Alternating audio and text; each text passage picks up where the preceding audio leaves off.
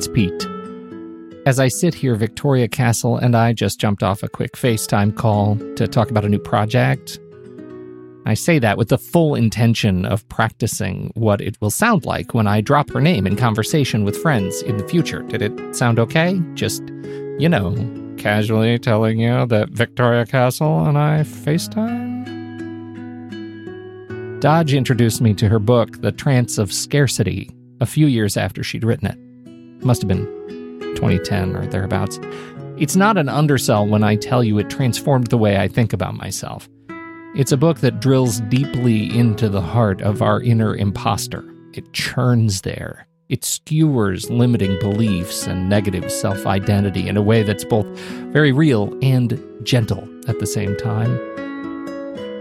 That she agreed to be on this show, to me as a fan, seems like she's a victim of a prank, some ruse, a hornswoggle. What's more, she stuck around to talk to us for an entire two episodes. The first is dedicated to the trance of scarcity, that numbed state we find ourselves in when we're convinced that lack and struggle and separation represents our ultimate fate. Part 2, coming next week, is dedicated to the cycle of abundance, a salve to scarcity that reminds us what can be when we adjust our mindset accordingly. You can find her book where books are sold, linked to the Amazon page in the notes. But please support your local booksellers if you're able. Uh, while we're at it, we've got in the some other things in the works around the trance, and while they're not quite ready, if you'd like to hear more about what's coming up from Victoria and Victoria and Dodge in whatever form it may take, please visit truestory.fm slash trance and leave your name. I promise we won't sell your information, but we will let you know as soon as we have something new out there in the world you might be interested in. Again, truestory.fm slash trance. Thanks for sticking with us. This show is a continued honor to produce and deliver to you. We hope you enjoy this conversation with Victoria Castle and Dodge Ray.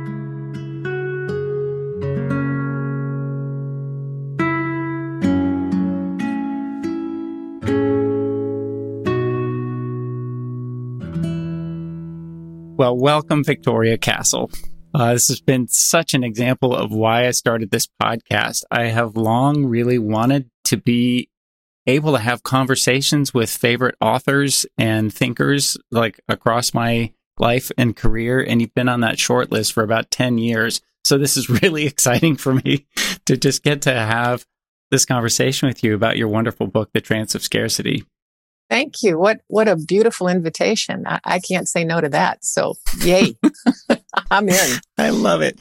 Um, I have loved this book for a long time, um, enough that uh, that uh, I asked you if you'd be willing to do a double episode on this, where we spend the first half of the show talking about the trance of scarcity itself and laying out kind of its alternative. Then in the second half mm-hmm. of the show, this in the second episode, the cycle of abundance. Um, so I'm excited that we'll get to do these these back to back and really get to spend some time with each one of them. Absolutely. Before even jumping into the trance concept itself, you begin the book with a story about a question a reporter asked Albert Einstein and his vital answer. Do you happen to remember that? Mm. He asks him if you could ask one question of the universe, oh, what would yes. you ask? And he responds as though he'd been thinking about it all morning. Is the universe friendly? Yeah. Yeah. And I love that as a beginning for this book because you're inviting us all to to really look at how we answer that question fundamentally. Not that we ever even think of it consciously, but we live it all the time. Yeah. Yeah. Well, and Einstein, who was forever in investigation. Yeah. You know, he played the piano that way. He did whatever else he did that way. It was like, let's see what's here. Let's see what's here. So, but but to fundamentally operate from, I'm already in a friendly universe, let's go, versus like, I don't know if it's safe to be here. So I think I'm just going to hold back a little bit. Yeah. Creates a whole life. What does that even mean? Like, what, what, what does it mean for, for somebody to live as though the universe were friendly? Mm. I mean, I guess that's really the nature of these two whole conversations. Yeah, uh, but yeah. it's it's the it really is the place where this whole thing begins. And you go on to to use a wonderful metaphor that you make into a you know a, a real exercise that I thought maybe we'd start with here. um, if you wanted to walk us through it, you uh, you've created that exercise you call the circle. Yeah. I, I think I, I also want to say that for me, things distill down to a level of simplicity so that then I can get in and pick them apart and let them be yeah. as complex as they want to be. So it, it is the idea of if you, an individual, let's say you're walking in the country in some spacious, safe place, and you come into a field and you see that there's a circle somehow. There's something that distinguishes a circle and that there are people and opportunities and so on happening in that circle that maybe aren't happening outside. So the rest of the place could look pretty quiet, but like there's something going on here. And what happens? And, and if I were to step into that circle, what would become available to me? So it is a little bit like, um, you know, on, in the carnival of stepping onto the Ferris wheel, like something's happening here and I want to be what that is. And what do I get to see from there? And, and who do I need to be to get in? Like, do I pay a ticket taker? Uh, and how long can I stay? So it immediately reveals to us what my story is about me and my um, rights to be here, to be here anywhere here. And so if I step in and people seem to be happy and moving and laughing and opportunities come along and all they do is just kind of pluck them and yay, that's great. Mm. And oh, but is the time up? Do I need to go now? Am I going to get in trouble for being here? So it's being able to turn up the volume on the little story in my head that says, look out, be careful. Who said mm. you can hmm. be here? Mm. Have you earned your right to be here? You know, all that stuff, which bless our parents and all of our teachers, all of them had that pushing into our brains from a very early time, whether they meant to or not. And I think most of them did not mean to set us up with such like, you're a loser. Now hmm. spend the rest of your life trying to earn your way in. Yeah. But to simply notice what's my story about me. And if I do step into this circle and it's fluid and it's luscious and you know, people can rest and take a nap or they can ride a bike or they can do whatever they want, then that lets me know how much permission I give myself or I need to give myself to live well. And if I yeah. have a story that I have to earn anything, earn everything, uh, that I'm not worthy, but maybe over time I could become worthy. So many of us spend our careers trying to be worthy for something that's already, in my opinion, innately um, uh, installed in us.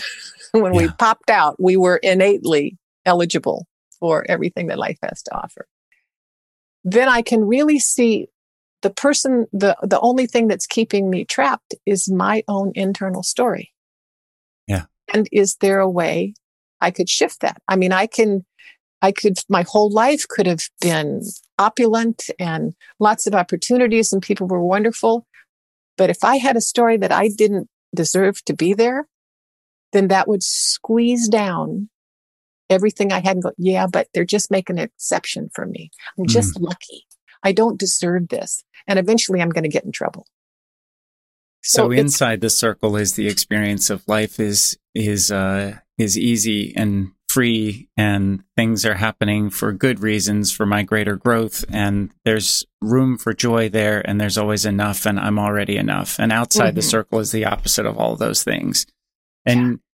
and it's an exercise that I I love because it helps us get in touch so quickly with all of my reflex assumptions about the price of entry and how long I'm allowed to stay and whether I would ever qualify, whether such a thing could even exist. I mean, come on. This is just a fantasy after all, right? So much, so many of us are living in this idea that like, come on, at best that can be, you know, a weekend morning or something. And then right, reality right. hits, you know, here comes Monday pretty soon or something. Um, and that's, that's sort of the entry into this idea of this trance of scarcity. Tell us a little bit more about what is it? What do you mean by trance for anyone yeah. who's not familiar with that? And what is this trance of scarcity? What is this trance? What is the deal here? Well, I I know I, I read one interpretation about a trance is basically uh, a specific way we look at things. Like if you narrowed it all down, the trance is not enoughness, or the trance is hurry up, or the trance is you don't get to come in, or whatever it may be. But some story that I've sort of become fixated on and not intentionally have shaped my whole life around, have literally shaped my whole life around. So a great story on me that I remember so vividly when I was in, I went to my first dance after a football game. So it was junior high or high school. I don't know what.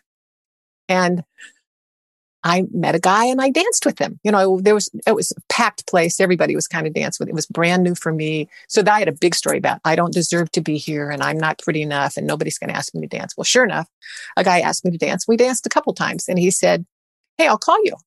So I wrote my number down in complete thrilling, you know, oh my God, and came home. Uh, and my brother, who was two years older and very, very cool, I said, I met somebody. And he said he was going to call me. He goes, Yeah, great, fine, whatever. So, uh, and I, I pretty much stationed myself at the phone when I was not in class because he went to a different school. And two or three days had gone by and he hadn't called and he hadn't called. And I remember standing in the doorway of my brother's bedroom. He was at his desk studying, reading, doing whatever. And I said, Can I ask you a question? What? You know, he had to always be bored with whoever I was. And I said, If a guy says he's going to call you and then he doesn't call you, what does that mean? And I was really prepared for him to say, You're a complete loser. You could, you know, just give it up now. And he says, without even looking up, it means he didn't call. And I stood there at the door for a minute thinking, you are so heartless. And I went, Oh my God. That's, that's all that actually has taken place. Everything else I've loaded onto it, what it means and all that kind of stuff. And now he's, you know, he's writing my number on bathroom walls and doing all kinds of terrible things about it when all I knew was he had not called. The rest and that was my that was my first, you know, clear shot of like, oh, so something happened and I assigned all the meaning to it all by myself. And my trance is not enoughness or not good enough or not whatever. So wow, there it is. So at the time, I thought my brother had to be the most heartless person in the world, that he didn't even look up when he said that to me. Brutal. It means he didn't call. But I had thanked him a hundred times since then to just go, oh, so what I do know is he didn't call. I don't know anything else. I've right. made it all up and right. made myself a victim of it. You've got a neat definition for the trance of scarcity in the book. You call it the unexamined predisposition that lack, struggle, and separation are our defining reality and then later talk about it as something we think without really thinking. Yeah, again, it's it's our automatic. Here's what I've decided this means based on how I gather data. Yeah. what messages I've heard growing up.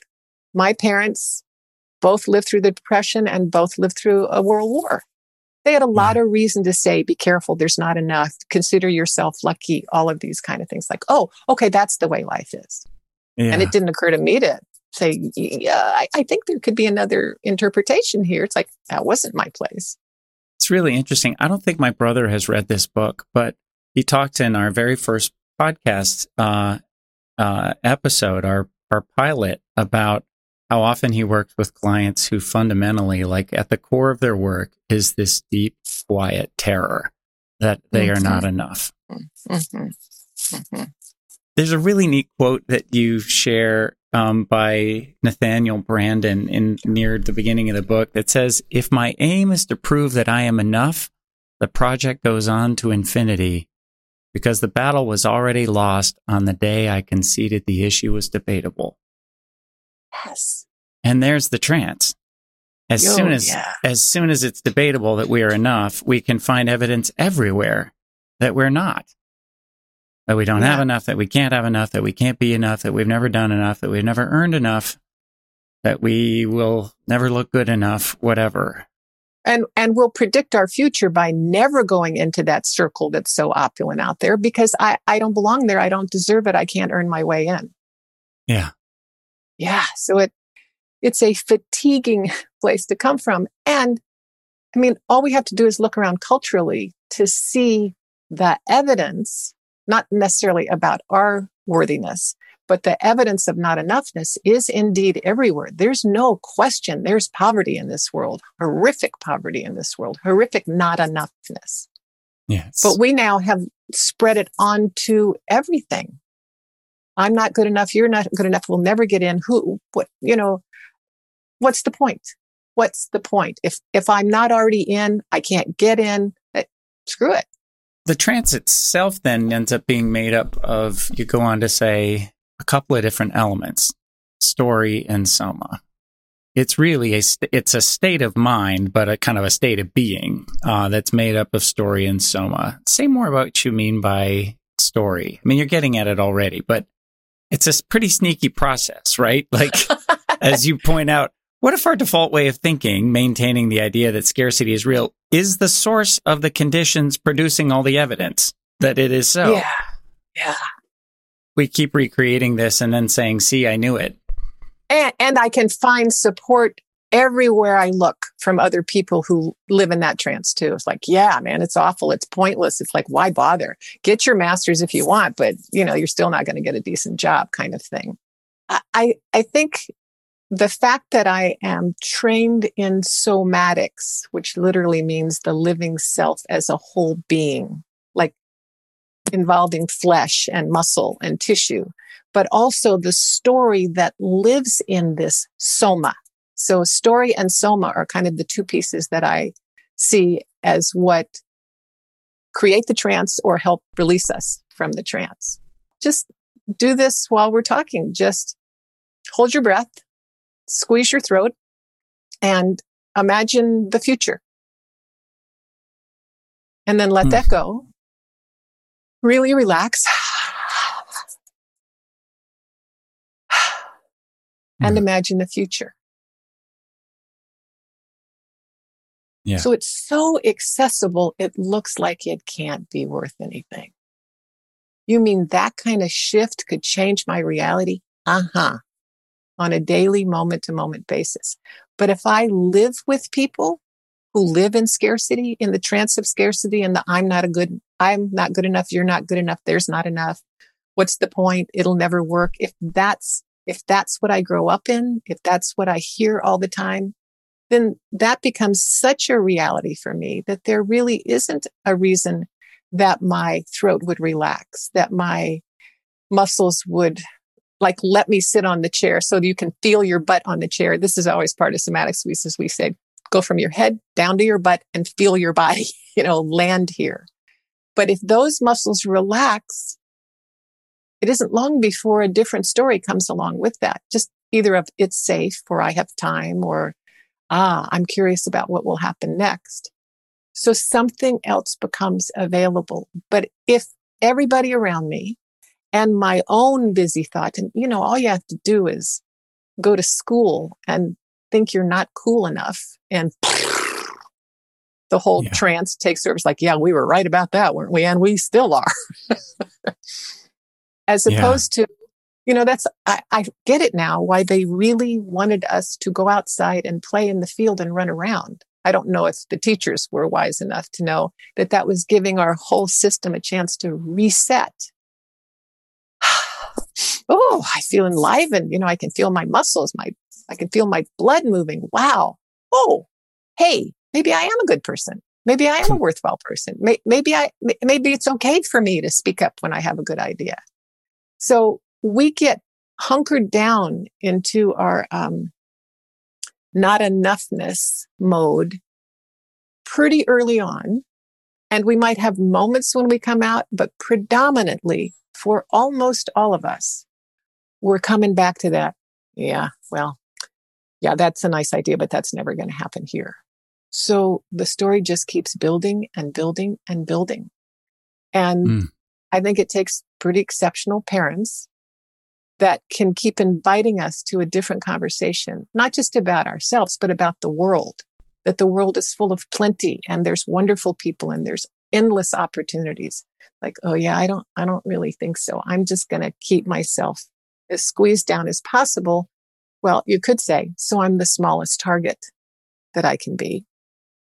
Yeah. Or it's not, uh, it's too risky to go out there and make an offer into the world because what if I get rejected? Then they'll be right. I, I don't deserve.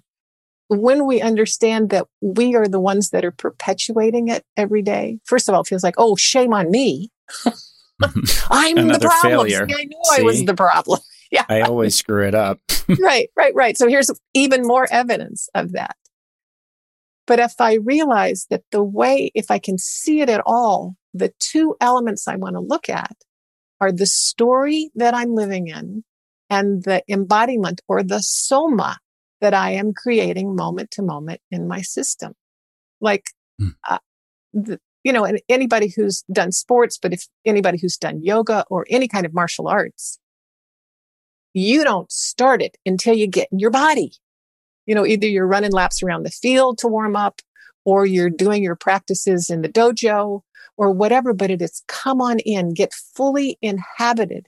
And certainly in our culture, in Western culture, most of us live from the chin up. We, we have very little information about what actually is going on in our body. Like, uh, am I holding my breath? Really? Huh. I didn't know that. Yeah. So and, to be curious enough about who's here to even consider there might be a different way to engage with my own being. When you're talking about the story, you're so you're you're talking about narratives, um, in a sense. These are overriding kind of ways of explaining life to ourselves. I appreciated that you pointed out that fundamentally human beings are storytellers. This is, you know, for what, a hundred thousand years, this has been a big part of how we've survived our our minds are organized around story.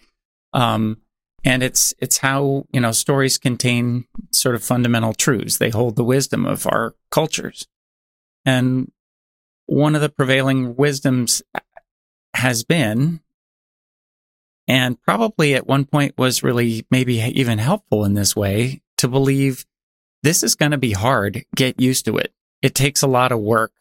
This you know we're going to be scrounging for food and may go days without eating and so on. I mean, right as cave dwellers, like early on, and we've we've carried that for a long, long time.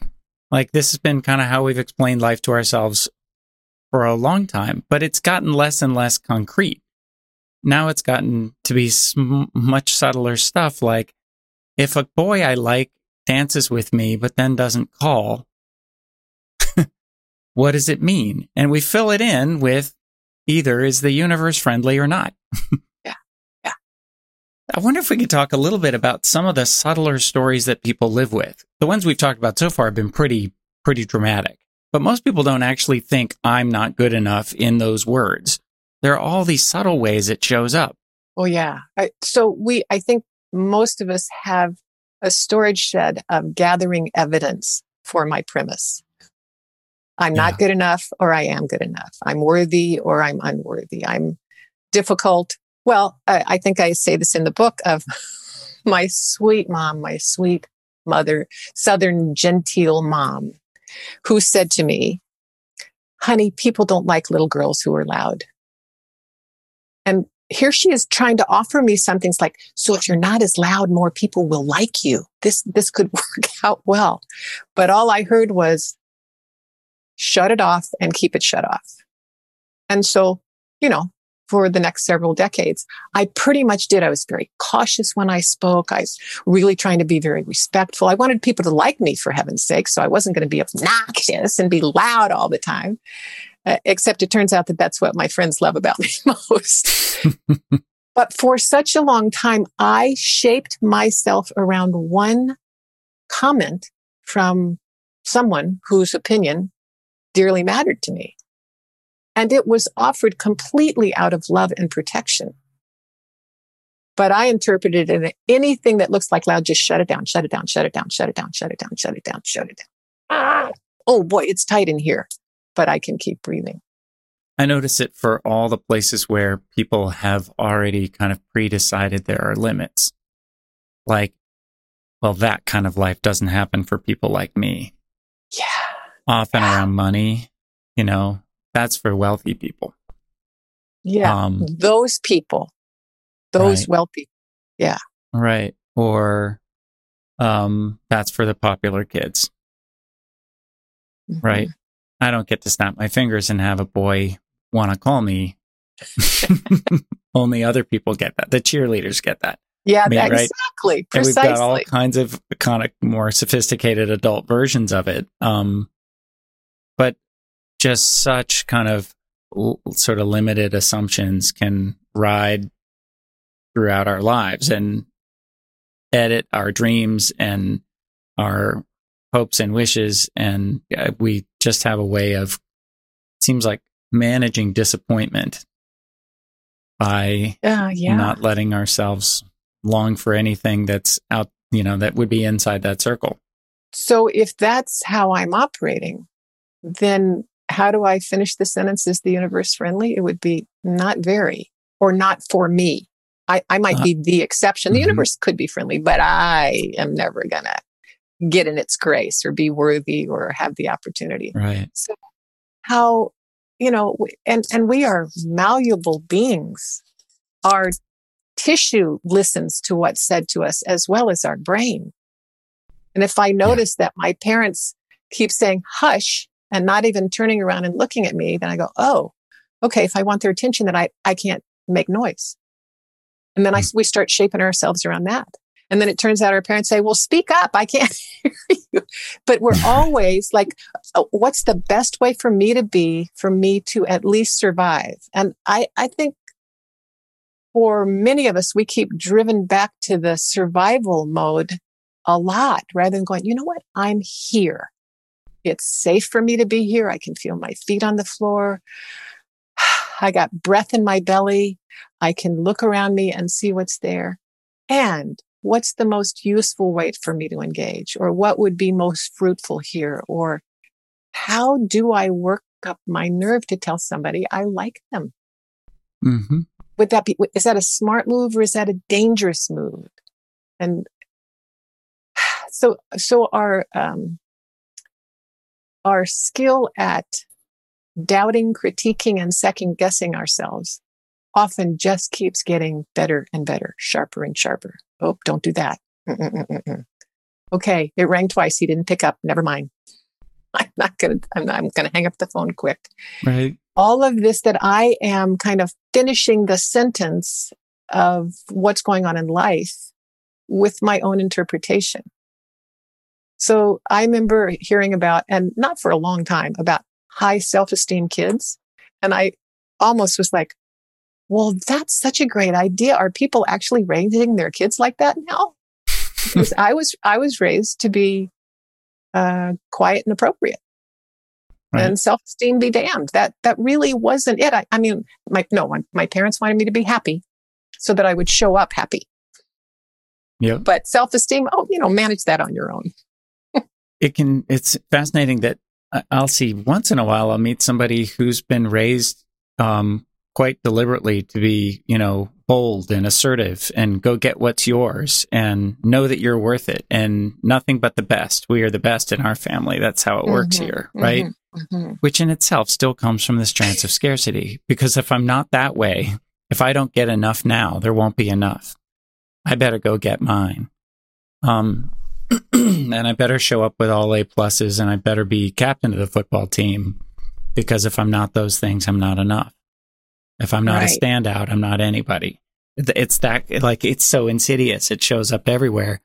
And one of the things you point to is it, sh- it sets up a life of struggle we're constantly trying to control our environment to to prove, you know, to um, somehow outrun this terrible story of not enoughness, to prove Yeah. ourselves Yeah, or, or to be enough. or monitor every minute what's appropriate here. Do I go in? Do I stay back? Do I pass the note or do I like how am I supposed to be? Now, because this is a pretty exhausting way of being, we quiet it down so we don't have to listen to it all the time.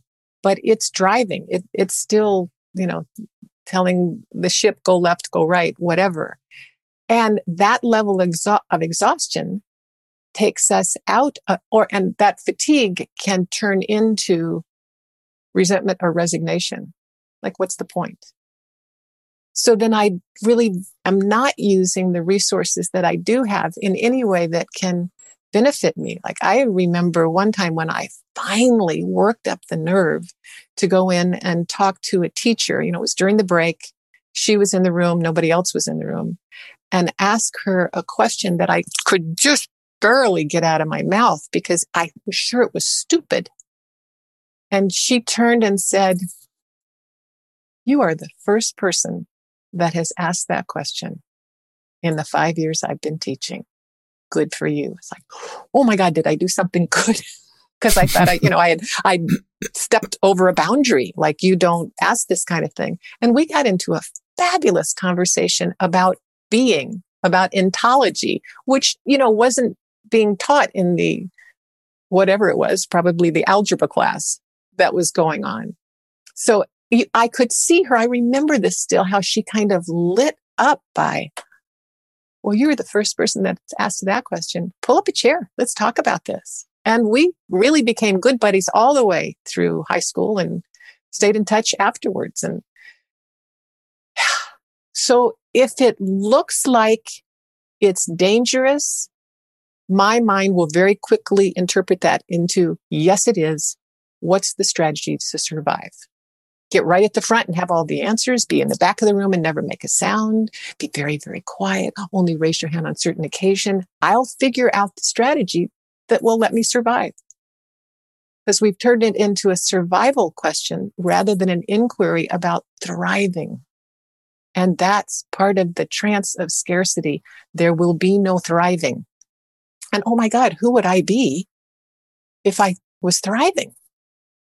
You made the stunning report here that Americans work on average nine weeks a year longer than Europeans do. Remember, they shut down for the summer. yes.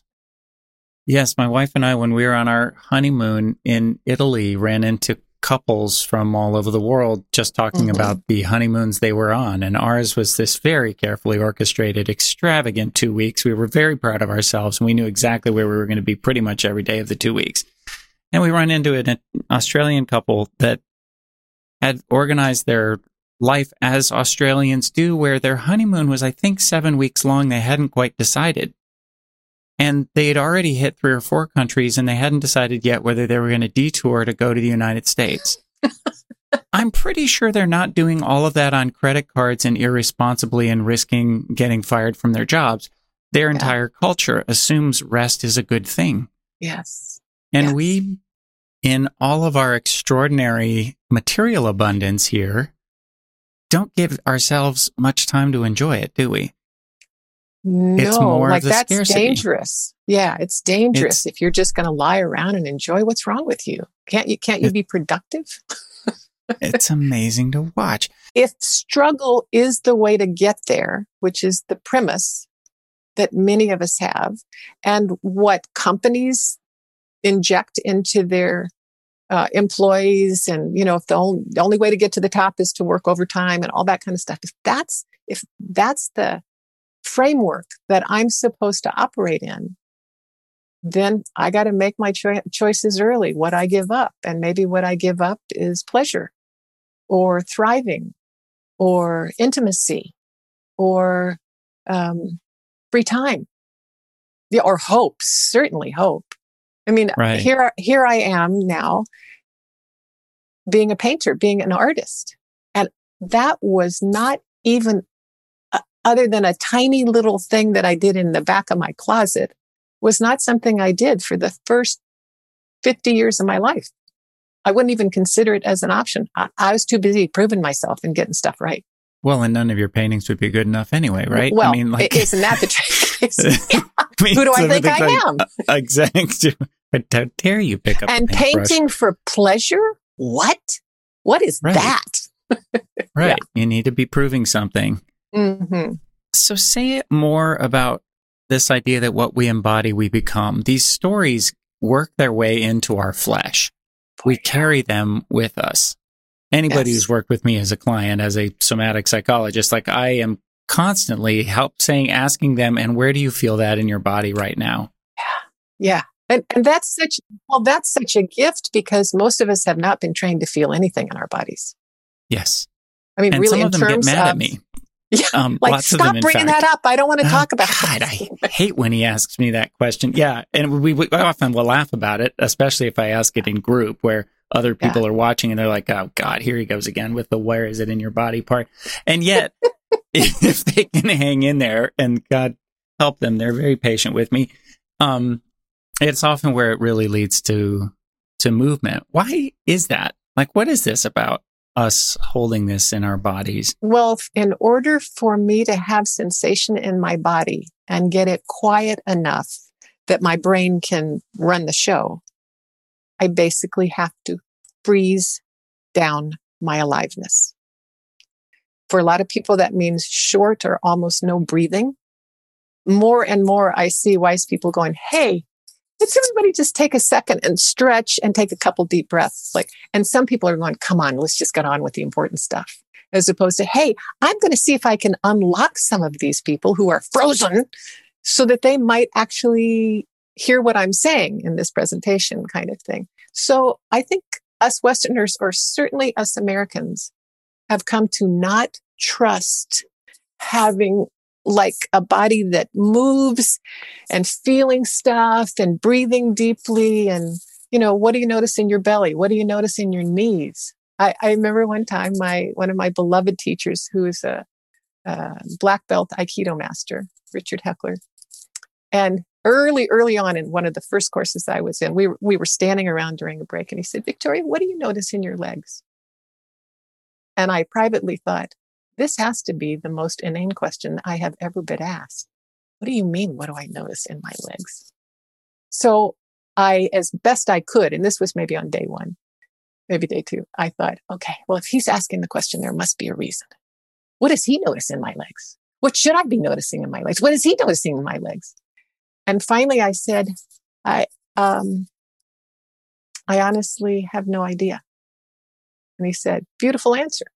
And then we as we went through the rest of that training, we all unpacked that together of how much of me have I frozen off, cut off from awareness or sensation because I can't see why it would be useful to do that. And I want to be useful and I want to be valuable and I want to have the answer. I want to be the first one with the right answer.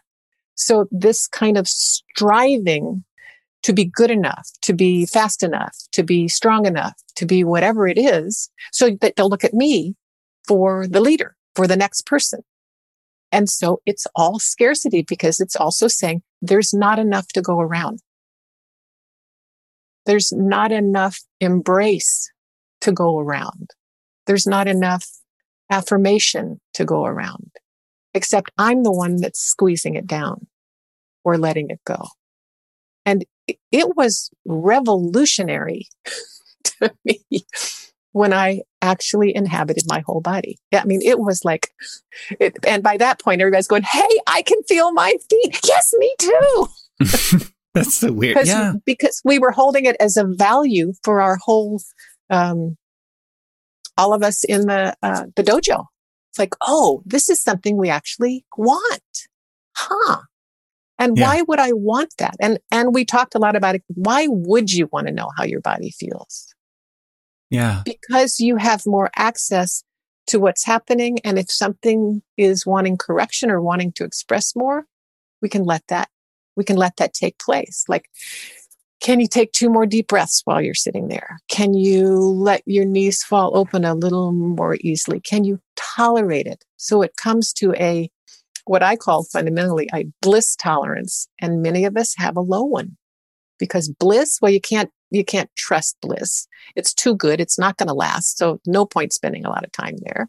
Um, and I, I want to be seen as a, uh, uh, serious person and as a successful person. So bliss, what does that have to do with anything? So I'm still monitoring like, and for some of us, I say with great respect and humility, it may be years before I can tolerate feeling anything in my hips because I, I'm from the chin up and I'm really conscientious and I really got to go fast. So I, I, I don't know what that is. Yeah. So kindness is what's called for. I think that's the thing I would say most. One of the ways to get out of the trance is to be kind to yourself. Right. Go, wow, I am really locked into this. What would happen? Well, that would be the other thing I would suggest for people, maybe even right now. So, um, grip your fists or squeeze your knees or do whatever. Get your body as tight as you possibly can. And then exaggerate that for the next few seconds. Tighter, tighter, tighter, tighter, tighter, tighter and you're probably holding your breath. And then let it go with the breath and just let it completely relax as much as you can, as much as you can stand. That's a gift we could give ourselves every time we go to the bathroom. So if we need to do it privately, to really feel my butt bones on the chair, to really feel my feet on the floor, to really feel my shoulders wide enough apart that there's air moving in my lungs. So over squeezing is a beautiful way to release what's available when I do release. As opposed to get your act together. No, let yourself fall open you can always pull it back together when you need it. But do, in this moment, do you? Do you need to be this tight? Can you let yourself relax 1% more? And in working with clients and particularly people high up in their field who are, you know, have hundreds of people reporting to them, it's very dangerous for them to relax. So it really was in bites like, can you let yourself relax 1% more? I'm not asking you to go farther than that, just 1%. You, and relaxing 1% more usually means that nobody else will notice that you've relaxed. you know, you're, you're still the very well put together person, but your body notices it and some aliveness starts going in that goes, Oh my gosh. Huh. Well, that actually feels pretty good. And then you send them home with an assignment privately, you know, back to their hotel room if they're at a conference or at their own home of three times a day, breathing deeply, shrugging their shoulders, really feeling their feet on the ground, bouncing, whatever, to keep noticing what does it feel like to inhabit here? Because if I've made it so unpleasant to inhabit myself, I don't. I do live from my head up. It, it's too, it's too unpleasant to be that tight all the time. So we'll come back to this idea of bliss tolerance because that kind of blew my mind in this my fourth reading of this book. Um, and I read slowly, so it's a big deal that I read anything multiple times. Um, I read deeply but slowly. Um, before that, though, there's really just it's even sensation tolerance. Like I think part of why we get so tight is because it's it's how we ex- how we control or manage the felt sense of feelings we don't know how or, or don't want to have. Mm-hmm. And especially if the story that's rolling all the time, often at a level that's kind of outside our awareness, is uh oh, uh oh, uh oh. I haven't gone fast enough. I'm a little late on this deadline. I don't think we're going to make the budget. I probably should have more in retirement by now. Like what all of those uh oh, uh oh, uh ohs, right? Because there's just so much. Don't let anybody see me relax because we got a lot of stuff we have to get done. Yeah. Right. We got a lot to get to. And so our bodies go really tight um, as a way to manage the the feeling with it. But they they go tight in interestingly to me in very specific ways depending on what they're holding. And I figured this out as a kid sometimes clients get interested in like what is the life of a psycholo- future psychologist as a child? Well here would be a funny window into that. I used to stand in grocery lines waiting for my mom to check out and i would watch the other people and how they stood. They're just standing there right? They've got uh, nothing else to do except yes. to stand there the way they stand. And i would get curious about what a weird way to stand. Look at how the shoulders are way over there and the neck is in this strange place and the face is screwed up in this one particular expression. And then one day it occurred to me what it would feel like if I took on that exact feeling. I mean, that exact shape. So I just did my best to imitate the lady who was standing there without being too obvious about it and felt this like awful sensation of hopelessness in my Mhm, chest, like mhm. immediately. And I jumped right back out of it, like, whoa. It felt like I'd sort of psychically jumped into her body by just imitating her shape. Nowadays, when I stand in a line, I, without even thinking about it, can look sort of across the store and be like, oh, trauma. Oh, trauma with men. Oh, there's somebody Mhm, who's free. Wow. Wonder how they got that way. You know, I can Yeah. like just sort of, you can see it in the bodies like right down the line. And there we are all doing this. Um, and what it then leads to that you bring up as kind of a theme through the book that I find really interesting is that, of course, this isn't tolerable for very long. So we reach for relief. We've got all these ways we relieve ourselves from this chronic tension. And most of us think of relief as kind of halfway back to joy. you know, like it's better than misery. But you make a really compelling argument in the book that has stayed with me that uh, relief is the opposite direction. It's a way to go sensation numb. Exactly. And to hold legitimate that how I feel is the way to feel. Yeah.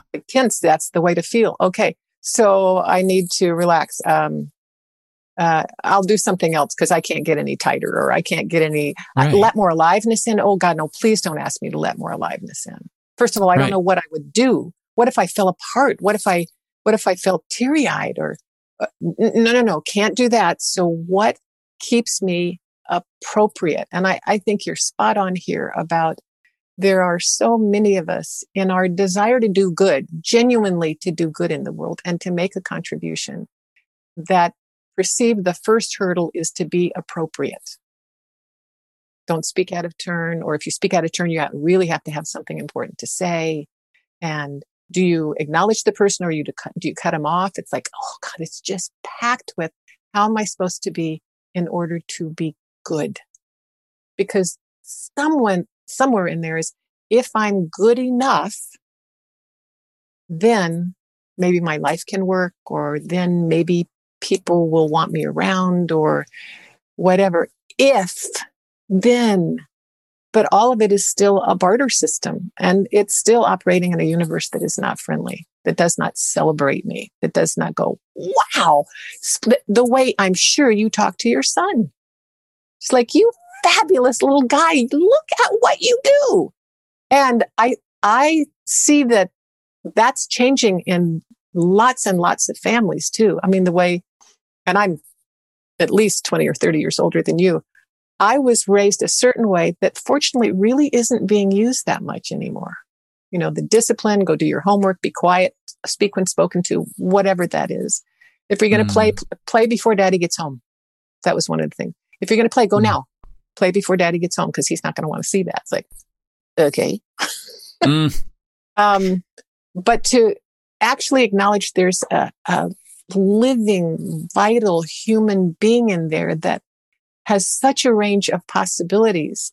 How can I, as a parent or a, uh, a partner, because we certainly can do it for each other, how can I help keep that window open rather than getting it get very, very tiny because the trance of scarcity says, oh no, you can't. Oh no, there Right. not Oh no, it won't. Don't even try to make it work because it doesn't work. And if I'm already feeling defeated, I don't have much generosity for somebody else to be great or to do anything that would, would fill their tank, would make them feel proud or eager or yeah. So, so I, for I'd me, encourage- the part of the, the, the part of the trance that we, it's the unexamined that we take as real that just has us squelch. It has us, you know, we have our foot on it, our foot on us. Right. Learn how to fit, learn how to fit, learn how to fit. I, I don't think so.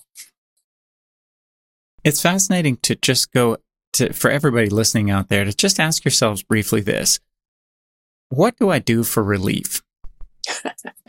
Yes.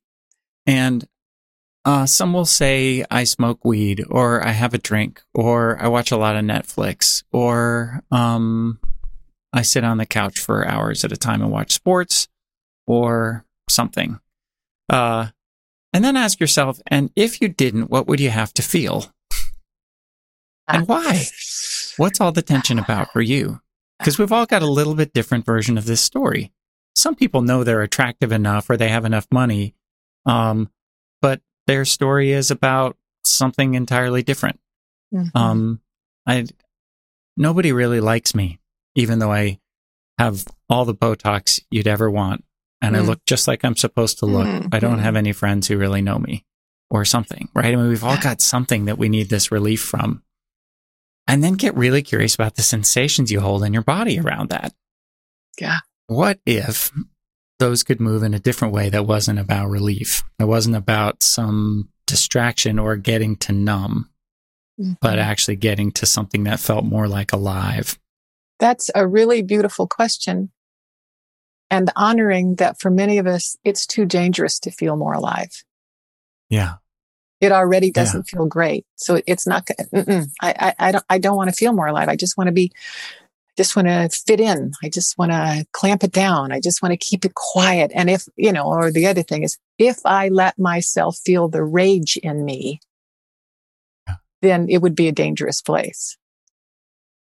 I, I can't let it out because if I spew it on somebody else or whatever it is, and so we still treat this being that we are that we need to be managed and supervised closely for us to be appropriate.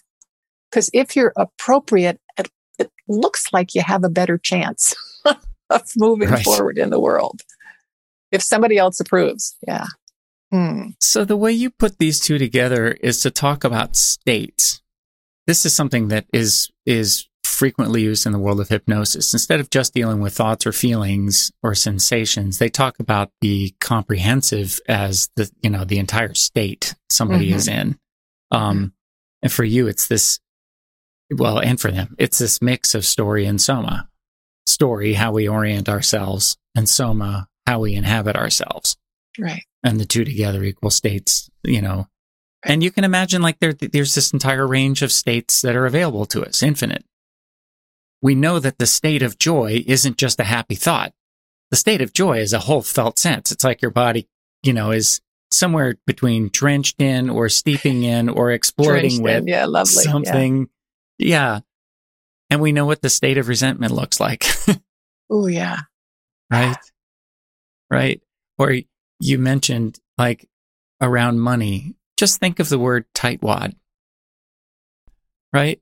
A tightwad can be somebody with very little money or somebody with a whole lot of it, but their bodies are physically almost constricted around their fear that if I give up any of this, they will never come back to me. I will quickly go to not enough. Yeah. And so, um, if, if we're in that state of not enoughness, insufficiently, insufficiency, can't work, isn't good, danger, then we organize ourselves around how do I survive in danger with the least amount of damage to be done to me, or uh, how, how can I show up in a way that's either going to be so ferocious that people will back off and let me be who I want to be, or I'm going to be so quiet and over to the side that nobody's going to point, oh, you, you come out here, you're the one that we're going to get.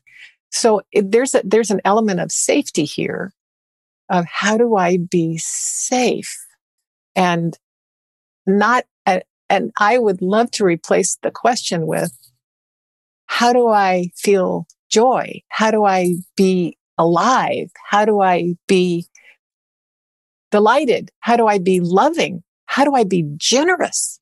And there are people, this has been interesting to me, how many people believe they are generous because they tithe on their income.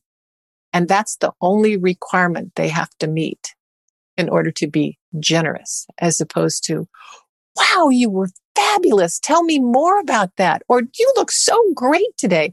I, I have to say for me, I get so much joy out of being generous with people. And it, it's not dollars coming out of my hands. It's like, oh, oh, go first. I, I only have no, no, you go first. You need to get out of here. I, I easily can mm-hmm. stay here a few more minutes in line. Or you look fabulous. Or what a sweet thing for you to say to that person. I do. I interrupt. I, I, um, I get in people's business and even young people too, when I see them do something and I said, and, and we'll say something like, that was such a lovely gesture you just made to them. I don't know if you made their day, mm. but you made mine. Thank you. And they're kind of like, what? Well, that you're speaking um, to a big part of that cycle of abundance that we'll talk about in this next show. Um, I wonder if we could just talk a little bit about just day to day. I mean, so the cycle of abundance is kind of it's it's really an entirely different way to conceive of life and and to go about your you know your your existence. But you talk first in the first half of the book first about just what is it to attend to your state and then begin to adjust it just in gentle, subtle ways yeah. as you move yeah. toward what you call centering. Can you speak to that some? Like yeah. attending and adjusting? Yes. And, and thank you for saying it that way because it's kindness. Yeah. It's not, I'm going to ram this down my throat until I get it about how to attend and adjust to my state. state. It's the, what's going on right here? So uh, I highly recommend this for people when you're in the bathroom, you're generally by yourself. It's a moment to simply check in and say, How am I? What's going on? What do I notice is so right now? Oh, my mind's really busy working on this problem. Or, wow, I really needed to go to the bathroom. Or, God, my legs are tired. Or anything. But to take a moment and actually look, scan, you know, do a body scan. What's, what's happening here? Attend to my state. My mind is so busy. I feel resentful, resentful. Um, it's too loud outside. I wish they'd go away. Just all of that. But it's getting me back into my body rather than in my brain or somewhere just outside of it. You know, the farther, what was it? Mr. Duffy lived a far, uh, a near distance to his body. Well, that's kind of it. Just far enough away that I don't actually have to feel anything, but I can see what's going on. So to attend, and it, it's a, it's a simple, in the beginning, it's not simple. Uh, and it's often not easy to take five seconds, 10 seconds or whatever and just stop and go, what's happening right now in me and around me? What do I notice? And I, I want my viewfinder to be as clear as it can to be able to see anything. So it's not, I just have to find the good parts about me. It's just like, what do I notice here? What, what's happening? Yeah. I'm holding my breath. My throat's tight because I'm not saying something I need to say. And I'm looking forward to going home. Okay. So I yeah. just am attending to. And then the next question would be, is there anything that I can adjust to make my life experience richer, warmer, easier, more luscious, comfortable, whatever. I, I like using words like luscious and delicious and extravagant, those kind of things. Mm. Um, to just catch and shift. What is my current state if I just took a photograph of it and shift? And if I was going to shift, what would I shift to?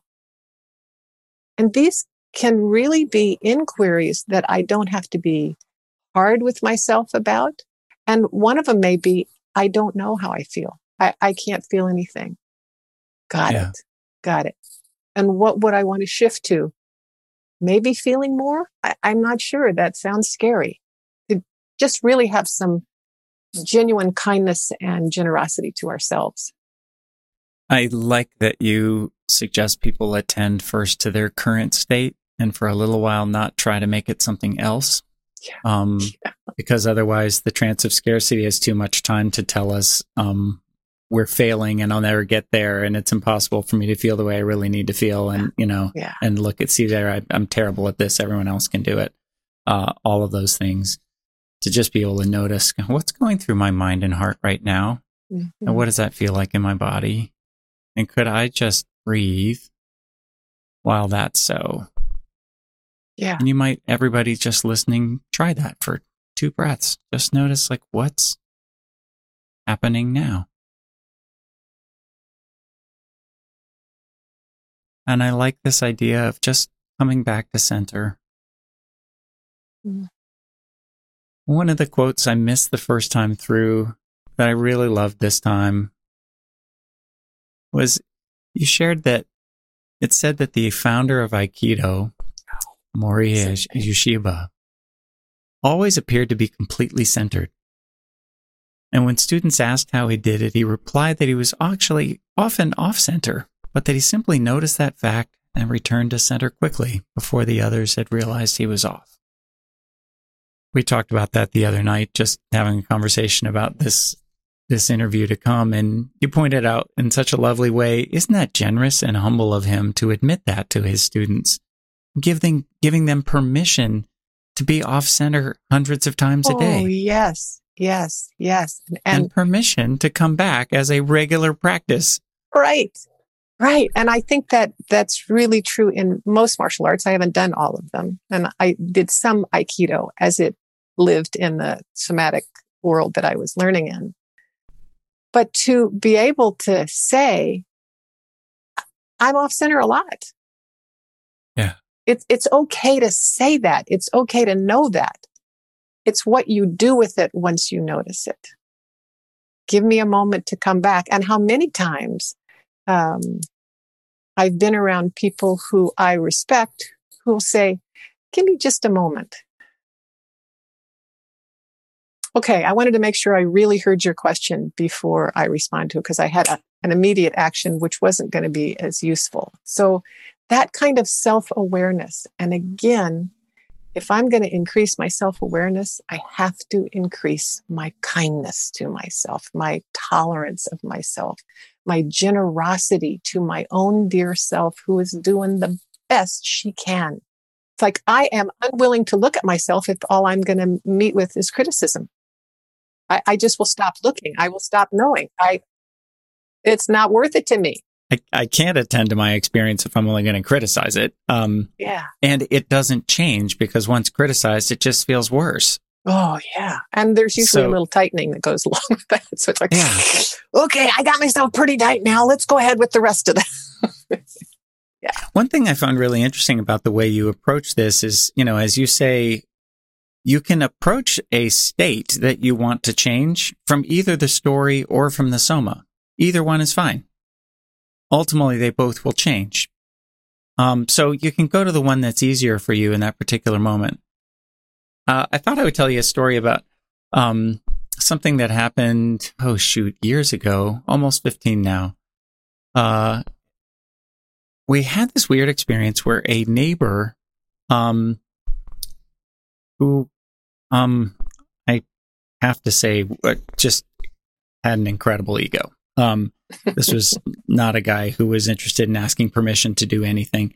And so mm. he decided he wanted to build a fence and that it would look best if it came about six feet into our yard.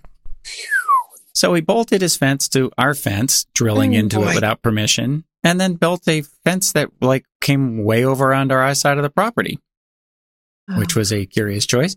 So I called up and was like, Hey man, I think your handyman um, might have not known where the property line was because he built the fence this way. And the guy, um, I left this message and he left me a message back, absolutely bawling me out. I mean, literally cussed me out that I would dare to question him. And who do I think I am wow. that I think I, you know, right? It was very strange. You can imagine the adrenaline surge that hit me in the middle of the day when I pick up this. I was just like, wow, that was really incredibly aggressive. And then I had to respond. And I'm not a, I don't love conflict. you know, it's not my favorite. Um, I don't look forward to it. Some people get all jazzed up for that, but that really fired up a lot of adrenaline. And it, I was finding there wasn't much to change about the story. I guess there was a little, uh, but I had to make this phone call and my insides were, you know, jacked. Oh, yeah. Yeah. Yeah. And so I tried something funny, which was I just decided, well, what if I were to hold my body and breathe as if somebody who were making a fairly easy phone call?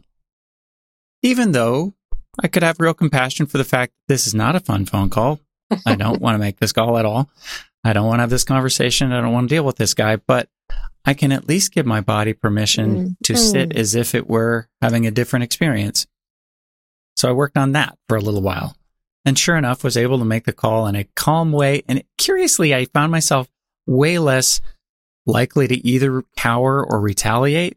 Mm, I didn't get Beautiful. big with him. I could just stay in the kind of where my body was. Yeah. Um, and I've noticed on my good days, I can work with, with that similarly that I, even when I'm just sort of, I don't know, half an hour behind on a deadline or running late for work or whatever, I Mhm, can just mhm. say, what if I were to breathe as if I were on time? Keep moving down the road. Perfect. yeah, it's fascinating how well it works. Yeah, and and that kind of that's a generous act to oneself. Yeah. What if we just treated this like what if we just breathe through this like just yeah. to offer these slight things which are and they include I get it. I know how pissed off you are. I know how much you'd like to come over there and and make it clear to him how he's misbehaving. And in the face of that, how about if we do this? How about if we breathe three times? How about if we say the only thing we want out of the conversation is how about how about if we just make room for it to make room for all of my feelings and not have them be the ones that um uh not have my reactions be the only thing that get airtime. Yeah. So in this moment what would be the best outcome? Well that i am the person i want to be when i'm on the phone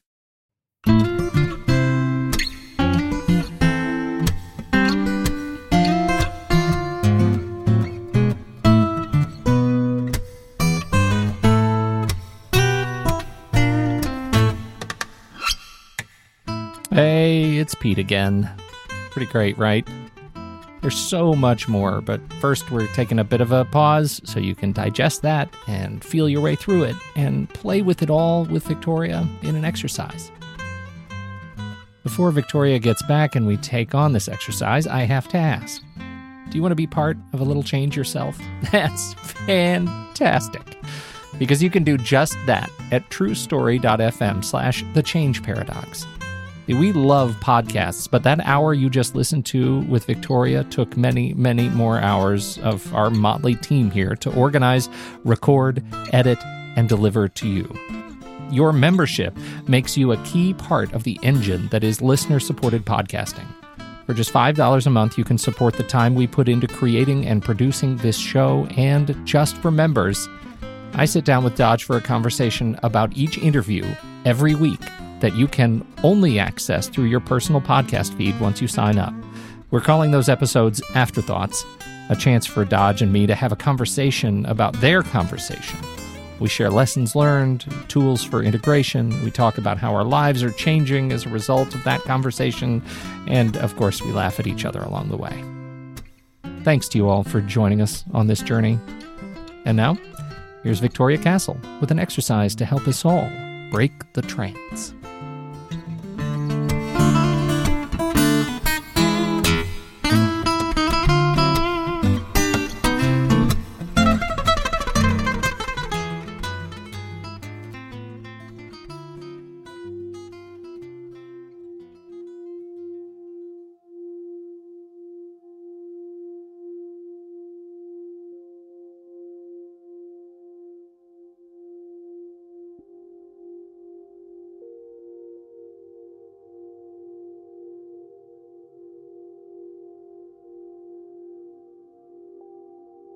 Sitting probably most people are sitting. So i'd like for you to bring your attention into your knees. Now you can have your attention in more parts of your body if you want to but really focus on your knees. And if it's helpful for you to put your hand on your hands on your knees you can do that too but your your attention is really in your knees. And then i would like for you to tighten every muscle that's related to that knee. So it's going to be coming up your thigh, it's going to be going down your shins, it's going to be in your calves, and it's going to be in your feet. So get them tight, tight. And maybe you need to even pull your knees closer together to really make this work. So everything that can tighten your knees. And simply notice, hold that for a moment, and simply notice where your back is in this point. Keep keep the flex. I know it's tight. It won't be much longer. Where where your back is, is it straight? Is it tall? Is it hunched over? What your neck is like? What your feet are like? And just squeeze it down even more for about three more seconds. And then with an inhale and a big exhale, just let it all go and just sit.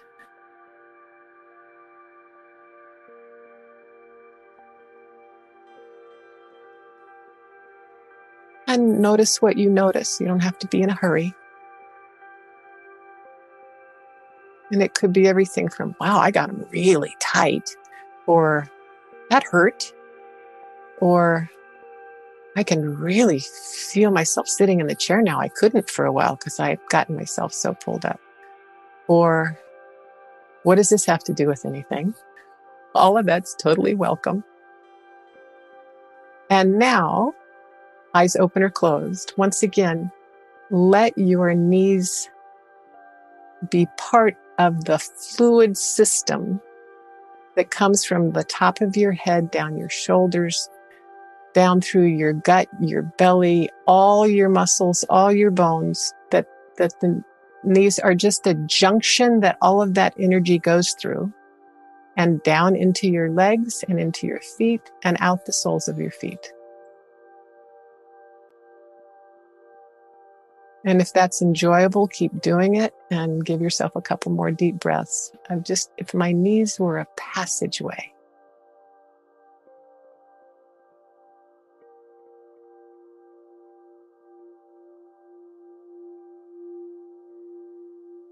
And then for a quick moment to squeeze it all tight, hold your breath, squeeze it tight, lift your butt cheeks off the chair, and then let it go.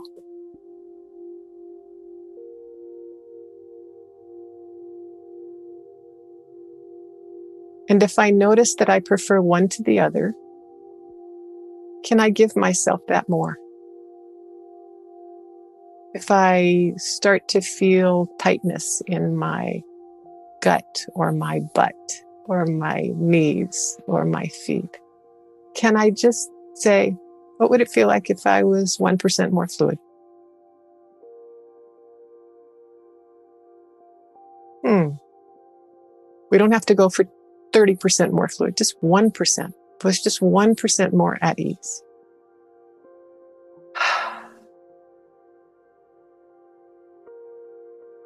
And then we could even end with, and how does the world look to me from here?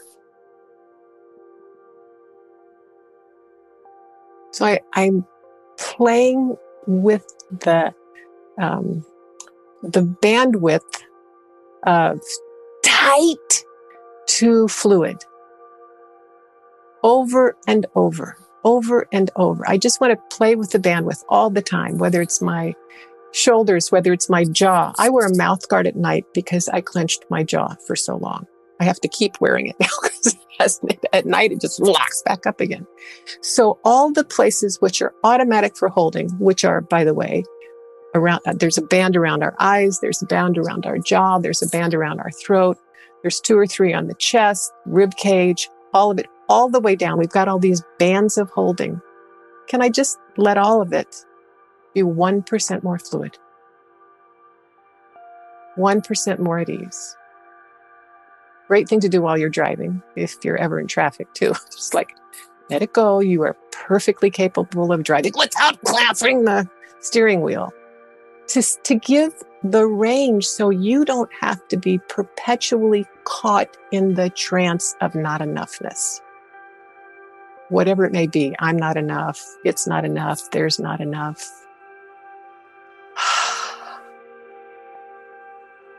at ease.